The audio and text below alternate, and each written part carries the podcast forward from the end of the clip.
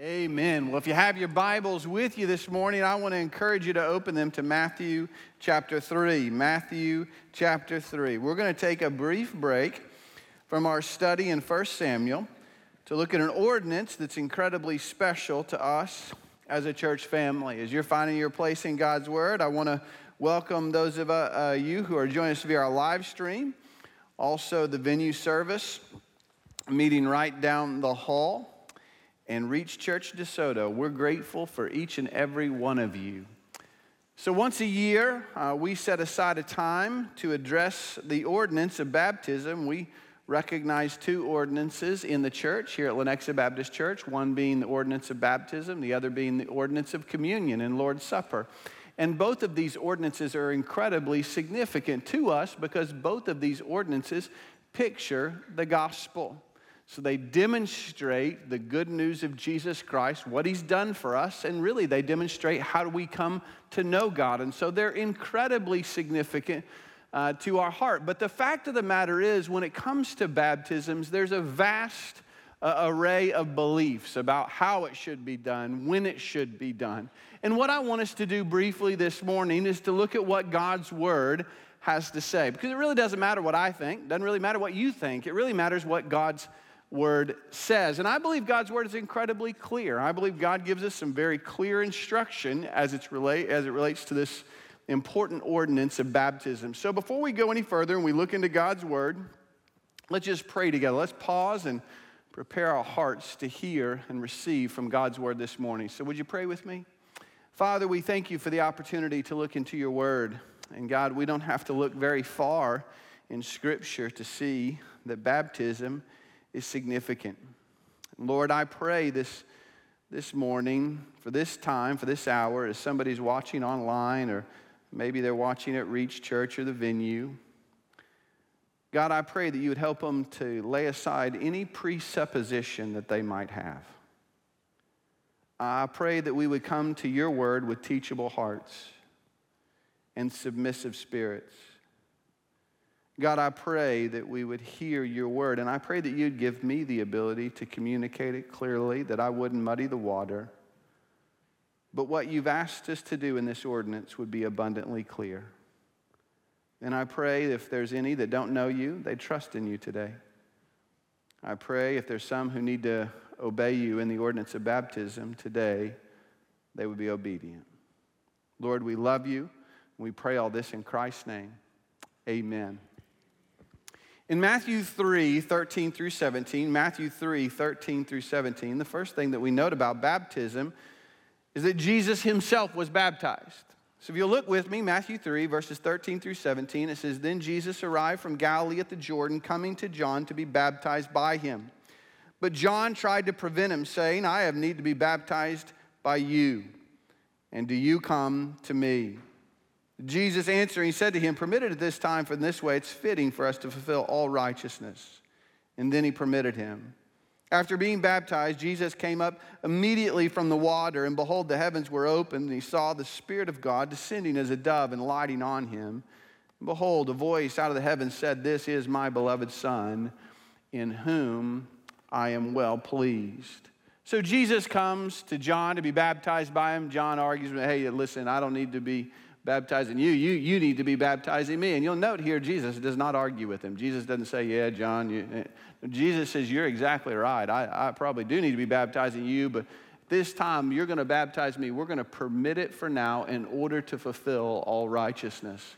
One of the things that you see about Christ's life, specifically as you read Matthew's gospel, reading to a Jewish audience, is that Matthew is very careful to point out to us very plainly that Jesus fulfills all righteousness. He's in perfect keeping with the law of God in every way because he himself is God. And that way, he wrote the law. He's in perfect keeping, though. He humbles himself and he's baptized, doesn't have to get baptized, but he humbles himself. He identifies with the people that he came to save, you and me. And also in his baptism, he foreshadows his death and resurrection. We're going to learn a little later that baptism is a symbolic picture of our death to sin and new life to Christ. Now, now, Jesus doesn't need to die to sin because he's never sinned. He's God. But what he will picture in his baptism is a foreshadowing of his eventual death for our sin and his resurrection to new life. But it's important for us to see here that Jesus himself is baptized and notice the response of God from heaven This is my beloved Son in whom I'm well pleased. I really believe that when a Christian places their faith in Christ and goes public, that Christ is pleased. So, the first thing that we see is we see the example of Christ. Jesus himself was baptized. Secondly, we know that Jesus commissions his disciples to baptize. You'll see a verse on the screen, John 3 22. It says, After these things, Jesus and his disciples came into the land of Judea, and there he was spending time with them and baptizing. And then in John chapter 4, verse 2, there's some clarification. Although Jesus himself was not baptizing, but his disciples were. So it's important. John wants you to know Jesus didn't baptize anybody. Why would that be important? Because can't you imagine if somebody got baptized by Jesus, they would say, My baptism was more significant than your baptism. But there's also a greater lesson for us to learn here that the significance of your baptism is not based on the person who baptizes you. It is your personal faith in Jesus Christ that makes your baptism significant. But what we're seeing here is Jesus is baptized, and then he commissions his disciples to go out and baptize. In fact, in Matthew 28 18 through 20, the Great Commission, he tells them again to do what? Go and go make disciples of, of all the nations, baptizing them in the name of the Father, the Son, and the Holy Spirit. So he tells them, I want you to go out in the world. This is your mission. Go out there make disciples. The very first thing I want you to do baptize them. And guess what we see? We see the disciples, the apostles, following through on that command. In fact, in Acts chapter 2, Peter goes, all the Jews gathered in Jerusalem on the day of Pentecost. And the Spirit descends, and Peter, you remember, he stands forward in front of this huge audience and he proclaims Christ he proclaims Christ on the basis of God's word. He quotes from the prophet Joel, he quotes from Psalms, and he says, This Jesus whom you crucified is the Messiah. He's the one who came to die for your sins, and you're guilty. And guess what it says in Acts chapter 2, verse 37? It says, Now when they heard this, they were pierced to the heart and said to Peter and the rest of the apostles, Brethren, what shall we do? And Peter says to them in verse 38 Repent and each of you be baptized in the name of Jesus Christ for the forgiveness of your sins, and you'll receive the gift of the Holy Spirit. So they're pierced to the heart. They're experiencing conviction of sin. They're recognizing Jesus as, as Messiah. And, and what does Peter say you need to do? They go, well, what do we got to do? Peter says, repent, meaning that you turn, repentance is turning from your sin turning from your sin and turning to Christ and believing and trusting in Him as your only hope of salvation. He says, repent, repent, turn from your sin, trust in Christ, and then what? And be baptized. And the picture we see here is, is that faith in Christ and baptism are closely linked. And 3,000 people repent of their sins, trust in Christ, and get baptized on that day. And this is the pattern that we see throughout the New Testament.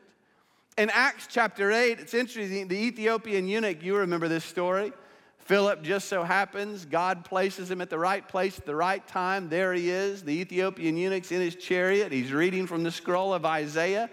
God says, Philip, go tell him what he's reading. Philip goes up to him, explains that what he's reading, I believe he was reading Isaiah 53 about the suffering servant who would come to die. And Philip tells him, Who you're reading about is the one who is prophesied who would come, Jesus Christ. And he has come and he's died for your sins and he's made a way of salvation. And the Ethiopian eunuch, his eyes are open to the depth of his sin and the beauty of Christ. Look at what it says, or listen to what it says in Acts chapter 8, verse 36. As they went along the road, they came to some water, and the eunuch said, Look, water, what prevents me from being baptized? And in verse 37, Philip says, If you believe with all your heart, you may. So, what is he saying about baptism? The prerequisite for baptism is what? Faith and belief in Christ. Philip says, If you believe with all your heart that Jesus Christ is the Lord, you You may. And he answered and said, I believe that Jesus is the Son of God. And he ordered that the chariot stop, and they both went down into the water. Repeatedly, what we see is people going down into the water, immersion, and then coming back out. It says Philip as well as the eunuch, and he, he baptized him. So the pattern we see is faith in Christ followed by baptism. Baptism always follows faith. In Acts chapter 9, Saul is on the road to Damascus, and you remember uh, there he has this conversion experience, amazing conversion experience, and he's blinded. And God directs who? A guy named Ananias to go to Saul and further explain to him the gospel and the good news of Jesus Christ. So Ananias clarifies the gospel. Saul believes in Jesus Christ. And it says in verse 18 of Acts 9, and he got up and was baptized, and he took food and was strengthened. In Acts chapter 10, Cornelius, Peter goes to Cornelius and he preaches the gospel to Cornelius and his family. And in verse 47 of Acts 10, having seen evidence of faith, they get baptized. In Acts 16, Paul is in, in Philippi and he encounters a lady down by the river named Lydia, a God fearing woman. And God opens her heart to the good news of Jesus Christ that Christ is Messiah, Messiah and she's guilty, she's a sinner, and she trusted in Jesus Christ as her Savior. And then guess what she does? She gets baptized. In Acts chapter 16, later, Paul and Silas, they're in a prison cell and, and, they're singing praises to God. In the midst of their praises, the trial, they're singing, and the, the, there's an earthquake, and the, the prison doors swing open, and the jailer thinks, well, they're all going to leave now, and then they're going to want my head. So he's about to take his own life. And Paul and Silas say, don't, don't do it. We're right here. We're not going anywhere. And he says, I need to talk to you guys. And Paul and Silas have an opportunity to tell, them, tell him about the good news of Jesus Christ, and his family hears the gospel. They believe in Jesus Christ, and guess what they do? They get baptized. And we could go on and on and on and on. The picture we see is, is that a person trusts in Jesus Christ Is as their personal Lord and Savior, and then they follow in obedience to God's command and they get baptized. See, the gospel of Jesus Christ demands a turning away from sin and turning towards Christ for salvation. Now, spiritually speaking, that is demonstrated in repentance and faith. So the gospel demands a radical turning, and it's spiritually demonstrated in repentance and faith, and it's symbolically demonstrated in the ordinance of baptism. Faith and belief in Christ and baptism are always connected in the New Testament. You will not find one without the other. There's the preaching of the gospel, there's faith and repentance, and then there's baptism. In fact, on the day of Pentecost, when Peter uh, preaches the gospel and you see 3,000 people, can you imagine that? 3,000 people line up trusting in Christ and getting baptized. But do you know what I believe? I believe if any one of those individuals that was in that line, any one of that 3,000 had stepped out of line and looked at Peter and said, Peter, you know what? I, I, I like this Christ thing and salvation thing, but I'm not going to get baptized. Now, make no mistake about it, salvation is based on faith alone. I want to be very clear salvation is based on faith alone. But if one of those 3,000 had stepped out of line and said, Peter, I want the salvation, but I don't want to get baptized, you know what I think Peter would have said? Then, brother, you don't get it. You don't understand what Christ has done for you. Throughout the New Testament, I cannot say it loudly enough or clearly enough. Throughout the New Testament, the picture is a person places their faith in Christ in obedience to his word. They get baptized as a public demonstration of what they believed. So I want to be very clear this morning. What is baptism? Let's just be, I want to be as clear as I possibly can be. Number one, know this about baptism it's a personal command. Baptism is a personal command. We see it in the Great Commission. Christ has commanded that all those who want to be his disciples, who trust in him, he commands them to be baptized. And Pastor Cho was teaching our new members class a few weeks back, and He's talking about the Word of God. He made a great statement. He said, The Word of God, we don't have to rationalize the Word of God for it to be true, meaning you don't have to understand it for the Word of God to be true. And a prerequisite for obedience is not that you completely understand everything Jesus asks you to do. If you give your life to Jesus Christ, guess what you're acknowledging? Number one, you're acknowledging that He is the Lord of my life. What does it mean to be the Lord? That He's your master. And see, this is the thing about Jesus. He thinks He's God and He thinks you're not. And when He gives you a command, He expects you to follow it. A lot of people, I don't understand this. Listen to me. There's a lot of commands that Jesus may give you in your life that you don't fully understand. But I'll tell you this blessings always follow obedience to Christ. The number one reason why we get baptized is because Christ commanded it. Be baptized. It's a personal command. Now, the one exception, what's the one exception that's always thrown out? The one guy, I hear it all the time. What's the one guy that's always thrown out? Y'all say it together because I'll get an email this week. That's why I'm going to go ahead and address it now. The thief on the cross. There we the thief on the cross didn't get baptized, so I don't have to get baptized. Listen to me, the thief on the cross didn't get baptized not because he didn't want to, because he couldn't. So if you're strapped to a cross, we'll give you a pass, all right? If that's, if that's your hang up, we'll, we'll let it slide for you. Listen to me this morning. I want to be clear. Don't mishear me because some of you are going to go out here and you're going to say, well, Pastor Chad said that baptism is a necessity for salvation. Listen to me. Salvation is based on faith in Christ alone. But listen to me. Scripture also says faith without works is dead. The picture here is if you truly understand what Christ has done for you in his public humiliation for your sins and death on a cross, then your question will not be, What can I get away with and still be a Christian? Your question will be, What do I got to do? And I don't care what happens to me. So we, we do this because it's a personal command. But secondly, we do it as a public confession. A public confession. It's interesting to me because today, the way we do baptism, we do baptism in a closed door sanctuary. Listen, you get baptized. Say the vast majority of us in here, we know Jesus Christ. Guess what we're going to do when you get baptized? We're going to applaud.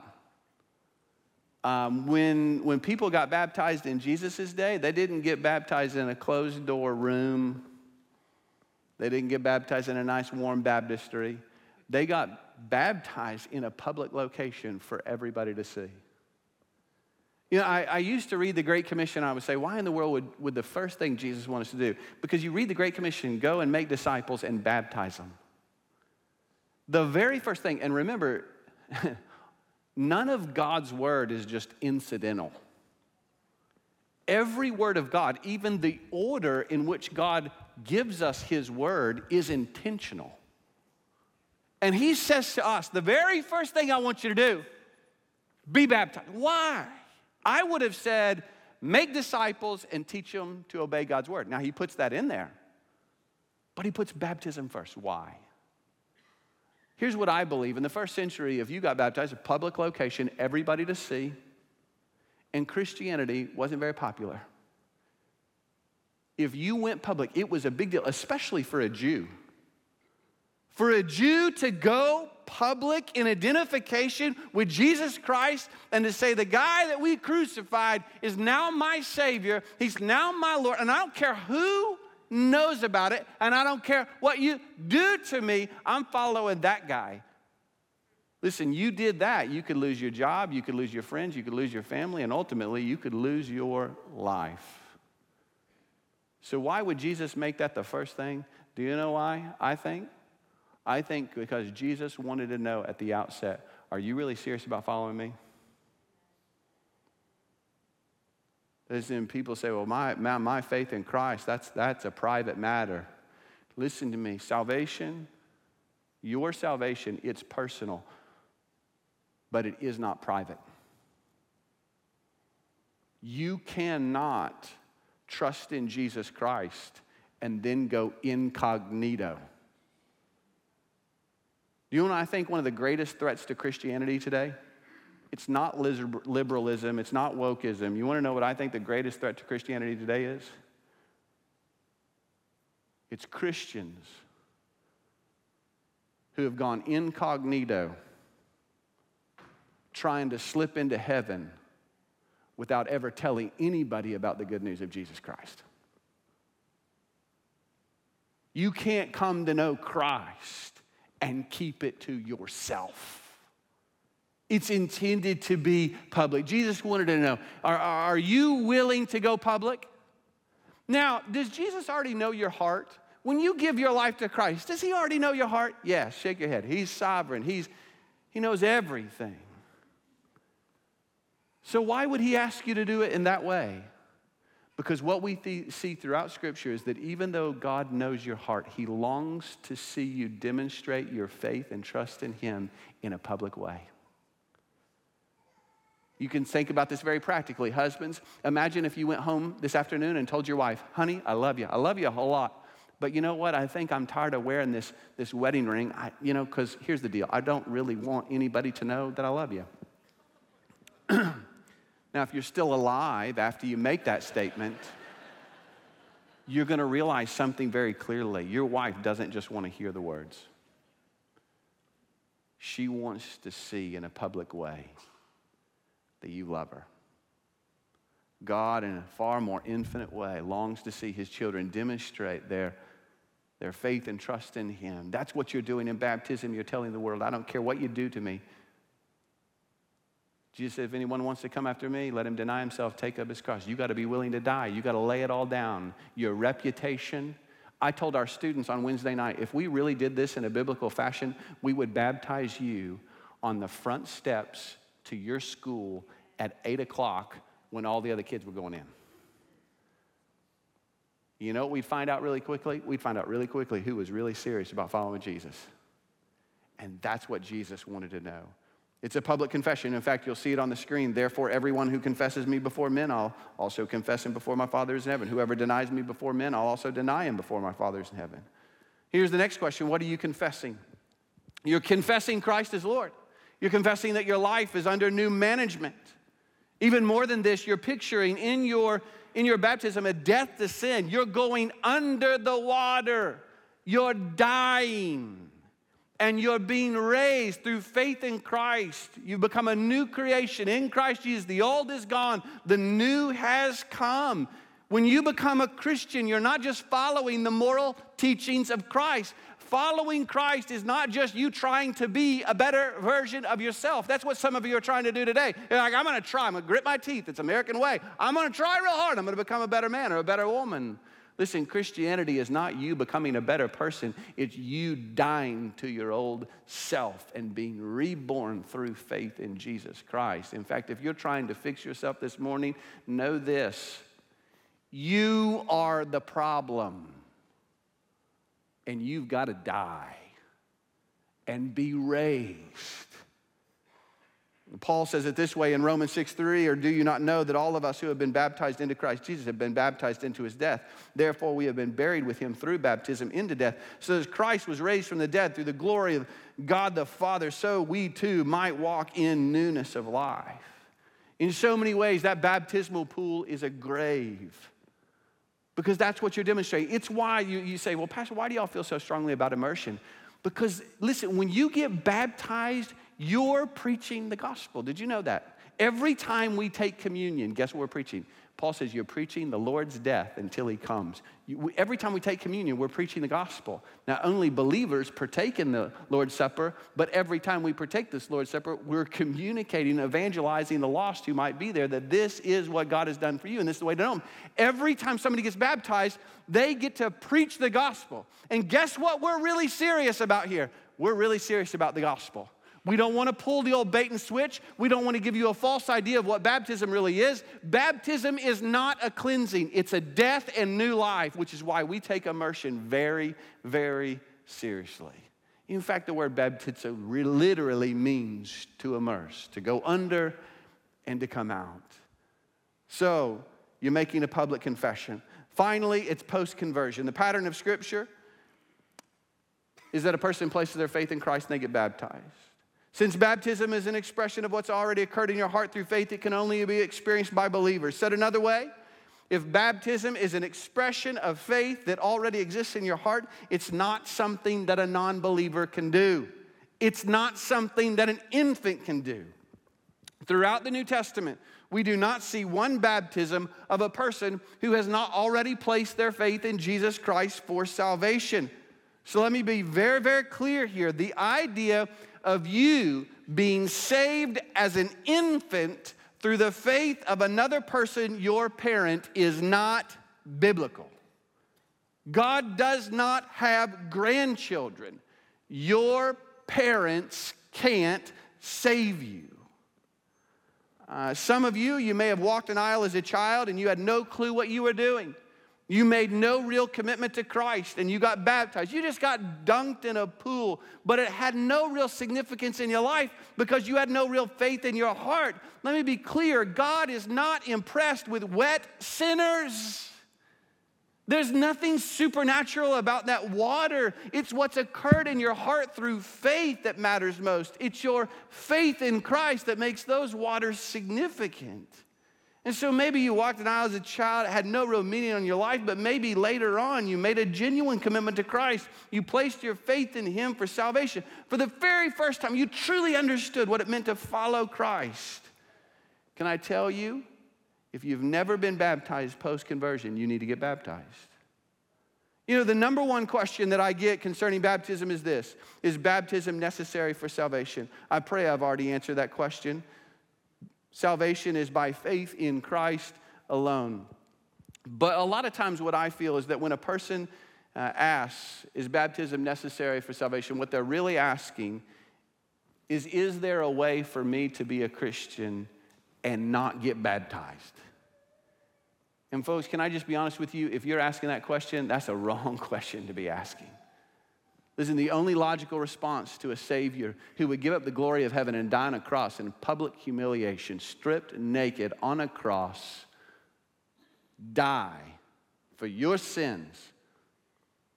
God Himself, who is perfectly sinless, to take your sins upon Himself and die for you so that you could have a relationship with God forever. The only logical response to that kind of salvation is not, what can I get away with?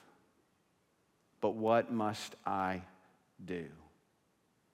And so let's just be clear. Do you need to get baptized? Because some of you are asking that question. Let me just go through some examples. Number one, you were baptized as an infant, but you had no real faith. You don't even remember that moment. May have had significance in your parents' life, but it had no, no significance in your life. But later on, you came to a moment, maybe in, when you were 17 or 27, and you truly gave your life to Christ you need to get baptized. Maybe you were baptized as a child. You're just going through the motions. It had no real significance in your life. Later on, you trusted in Christ, your personal Lord and Savior. You need to get baptized. Uh, oftentimes, I get the question, and people will come to me and say, I'm not sure. I'm praying through this. I'm not sure if my salvation was real at 7 or 17 or 27. I'm not sure. Can I just, here's the deal there's only two people who can answer that question you and God. I really wish there was kind of, kind of a litmus test. If you check all five boxes, you need to get baptized. It doesn't work that way. But I truly believe if you seek the Lord, He'll give you a peace. Here's what I would also say if you're here today and you do not have certainty about whether or not you are truly saved, first of all, get that nailed down. Christ gets no glory from a Christian who doesn't know whether or not they truly know Him. Get that right. Christ didn't come so that you could hope you were going to heaven. Christ came that you could know that you're going not to heaven. Not because you're a good person, but because God is a great Savior. And when He saves you, He saves you from start to finish. First of all, nail that down. And then beyond that, ask yourself is this truly the moment of salvation? And do I need to get baptized? And God will give you clarity. If He's moving in your heart, if you're really uncomfortable, why would you remain in a place of uncomfortableness? Why wouldn't you make it right, trust God, and walk in obedience to His word? Some of you, you were sprinkled. Baptism is not a cleansing, it's a death to sin. You need to get baptized. Some of you don't know Christ at all. You're here today, you're convicted of your sin. You know you don't know Christ. Last night, we had a young man come forward, never trusted in Christ before. He came and said, I want to know that I know that I'm, that I'm saved. And we got a chance to pray with him, to trust in Jesus Christ as his personal Lord and Savior. And then guess what he did? He got baptized. And guess what we're going to do today? We're going to give you an opportunity to be baptized today. Right now, no excuses. If you're at Reach Church DeSoto, that includes you. We're ready for you at Reach. If you're in the venue service right down the hall, we're ready for you there. If you're watching online, get in your car. Come on. We're going to give you time. We'll wait. You get here. Why wouldn't you make this right? But some of you, you know, if you're looking for an excuse, any excuse will do. But some of you got some excuses. Some of you are saying to yourself right now, you know, Pastor, I would love to get baptized, but my family's not here, and I, you know, I want to do it when my family can see. Guess what? In 2022, we got this technology called cameras. It's amazing. And they push record on them, and they actually record something. And then, you know what's even more amazing than that? They can give you a link. And you can disperse that link with anybody, anywhere, anytime. You know something cool? Get baptized this morning. Get a link to your baptism, put it on your Facebook page, put it on your social media, and tell the world what Christ has done for you, and you go public. How, how big of a witness would that be? No excuses. Some of you, you say, Pastor, I, I'm, I don't want to join the church. I'm not ready to join the church. This is not about church membership. We're not going, we're not going to mess with church. This is about you being obedient to Christ's word. Our goal as a church is to remove any obstacle from you being obedient in any way God is moving. Some of you, it's not an understanding problem, it's a practical problem. You say, I don't have my stuff, I don't have clothes. We got everything. All right? We got everything. This is not our first rodeo. We've been doing this for years. We got everything you could possibly need. Some of you are saying, Well, I don't want to draw attention to myself. Listen, it's not even about you, it's about glorifying Christ. It's about telling the world, I love him more than anything else. That I'm not ashamed of the gospel of Jesus Christ. And can I tell you, I believe that Christ is never more proud of us than when we publicly identify with Him, regardless of what it costs us. No excuse is sufficient. Was this a priority to Christ? First thing He told us to do post conversion. What Christ prioritized, you better not minimize. So here's what we're going to do. Pastor Bill is going to come. He's going to lead us in a song. Right now, I want you to just bow your heads, close your eyes. Reach Church Soto, venue service right now. As Pastor Bill begins to make his way forward, if you're at Reach Church right now, you, you know, right now, God's working in your heart. You're convicted over this issue. Maybe you don't know Christ. Maybe you know Christ, but you know in your heart you've never been biblically baptized. You've had all kinds of excuses. I'm praying right now that you would take a huge step of faith and you would step out. You'd take a pastor by a hand and say, I need to get baptized today and you would make this right. You wouldn't leave here and not be walking in obedience. You'd know the joy. I say this all the time. You'll never regret obeying Jesus.